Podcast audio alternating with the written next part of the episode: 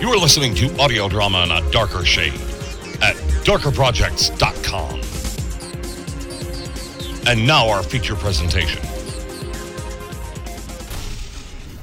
Previously on Batman, No Man's Land. Me, my wife, Montoya, Bullock, Foley, and Pettit. How dare you presume to judge me? You kill. Where's your coin? Gave it to a cop. Which one? Detective Montoya. Government's called it quits in Gotham. Closed off the city. Blowing the bridges at midnight. Ah, what Dr. Quinzel said. Dr. Arkham can't find a place to take you, or Ivy, or Two Face, and you'll be all alone. Dr. Arkham programmed the doors to open at 11:55. Figures this way. We're all stuck in Gotham. Gotham? All of it. Ours? Yes. And Batman? He's locked in here with us. Not in my city. Not your city any longer. Gotham City is gone. Entry 289, No Man's Land, Day 90. Note, I'm truncating here, so if it seems a little choppy, that's why. Most of the last 288 entries have been mix and match. Three months of getting my bearings and pretty much doing what we've all been. Just trying to figure out what the hell is going on. In other words, it's a summary of sorts, and I make no pretense to artistry here. Cut your little girl a break. Dear Dad, after 90 days of no man's land, I've come to the following conclusion Anarchy is mankind's natural state. I don't even think the most jaded anthropologist could have anticipated how quickly the tribes would form. Within one week of the first day of no man's land, this block alone changed hands three times. Since then, it's settled down somewhat, as I understand it has all across the city. As of this moment, I think I live in Street Demons territory, but I can't be sure. Either them or the Lowboys. They tromp along the streets, demanding that everyone they see give them either food or goods in exchange for their protection. That's about as evolved as they've gotten. They've yet to discover the entrepreneurial spirit like many of their compatriots throughout the city. Ah, yes, their compatriots. Gotham's own rogues gallery.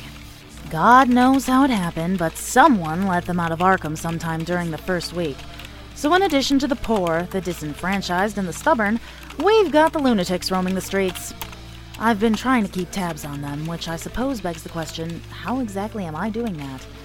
Answer is I've got people loyal to me. Oracle's eyes I've taken to calling them. Right now, I've got eight of them, all outfitted with two way radios, maps of the city, and emergency rations. They report to me daily, either in person or via radio, and they trust me and I trust them. If I need anything, they're who I turn to. Excerpt. There's one agent, though. She's something else. Can't be older than 16 if a day. Pretty young woman, Eurasian, very smart. And functionally mute, in that she seems incapable of using language. I don't know if it's a psychological or physiological trauma, but I'm beginning to suspect she was never taught how to speak or read or write. She's been unable to give me her name, though whether that's because she doesn't have one, doesn't know it, or doesn't like it, I've no clue. I've taken to calling her Cassandra. Communications difficulties with her notwithstanding, Cassandra has become, in the past couple of months, one of my most reliable people. She was in here this morning.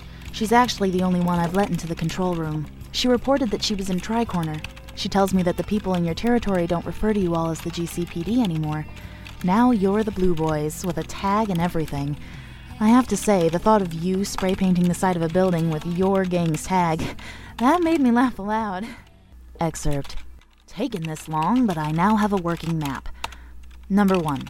Two Face is confirmed at City Hall, either residing there or in the Criminal Courts building. It makes a strange kind of sense that he would head there. By all accounts, his numbers are small, and he seems to be behaving himself thus far. Number two. Scarface and the ventriloquist have set up shop somewhere on the west side below the meat district. Scarface has anywhere between 5 and 15 enforcers. Number 3. Black Mask is proving to be harder to locate. From what little I've been able to learn, he's wandering the city, gathering people to him. To what end, I don't know. Unlike the others thus far, he seems to have no fixed territory to speak of, and no interest in claiming any either. I can't tell if he's just gone all the way around the bend, or if he's honestly searching for something. Number 4. Poison Ivy has apparently disappeared into Robinson Park. That's all I know. Number 5.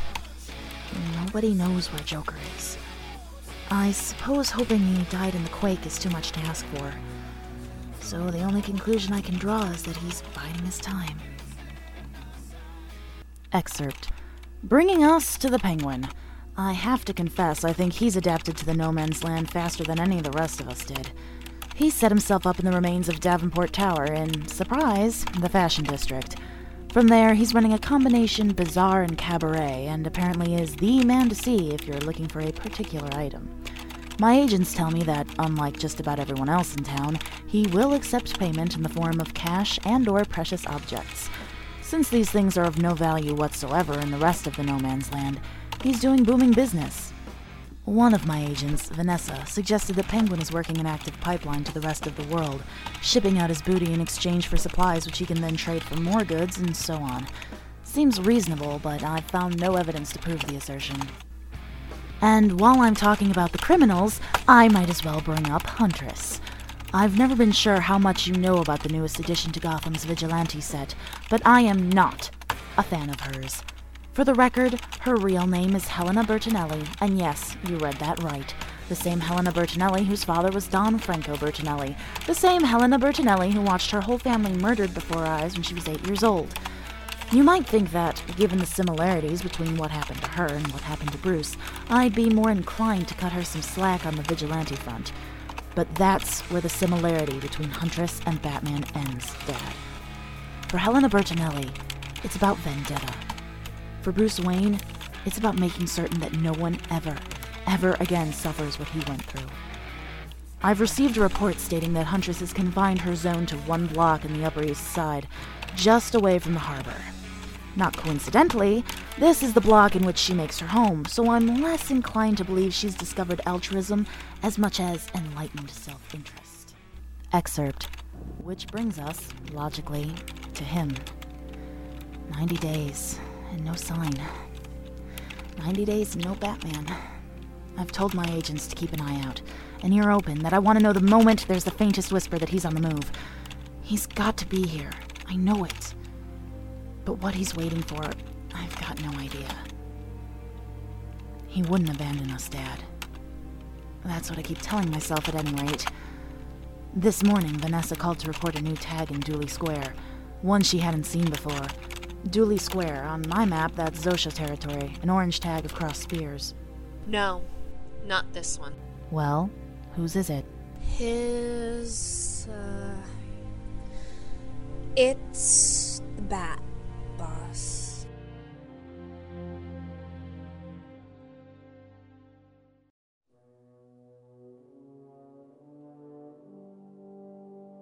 Batman, No Man's Land, is adapted from the novel of the same name by Greg Rucka. Batman is trademarked DC Comics and was created by Bob Kane. If you enjoyed this audio drama, please support the original text by purchasing it on Amazon.com or at your local comic book store. This has been a Darker Projects production. www.darkerprojects.com.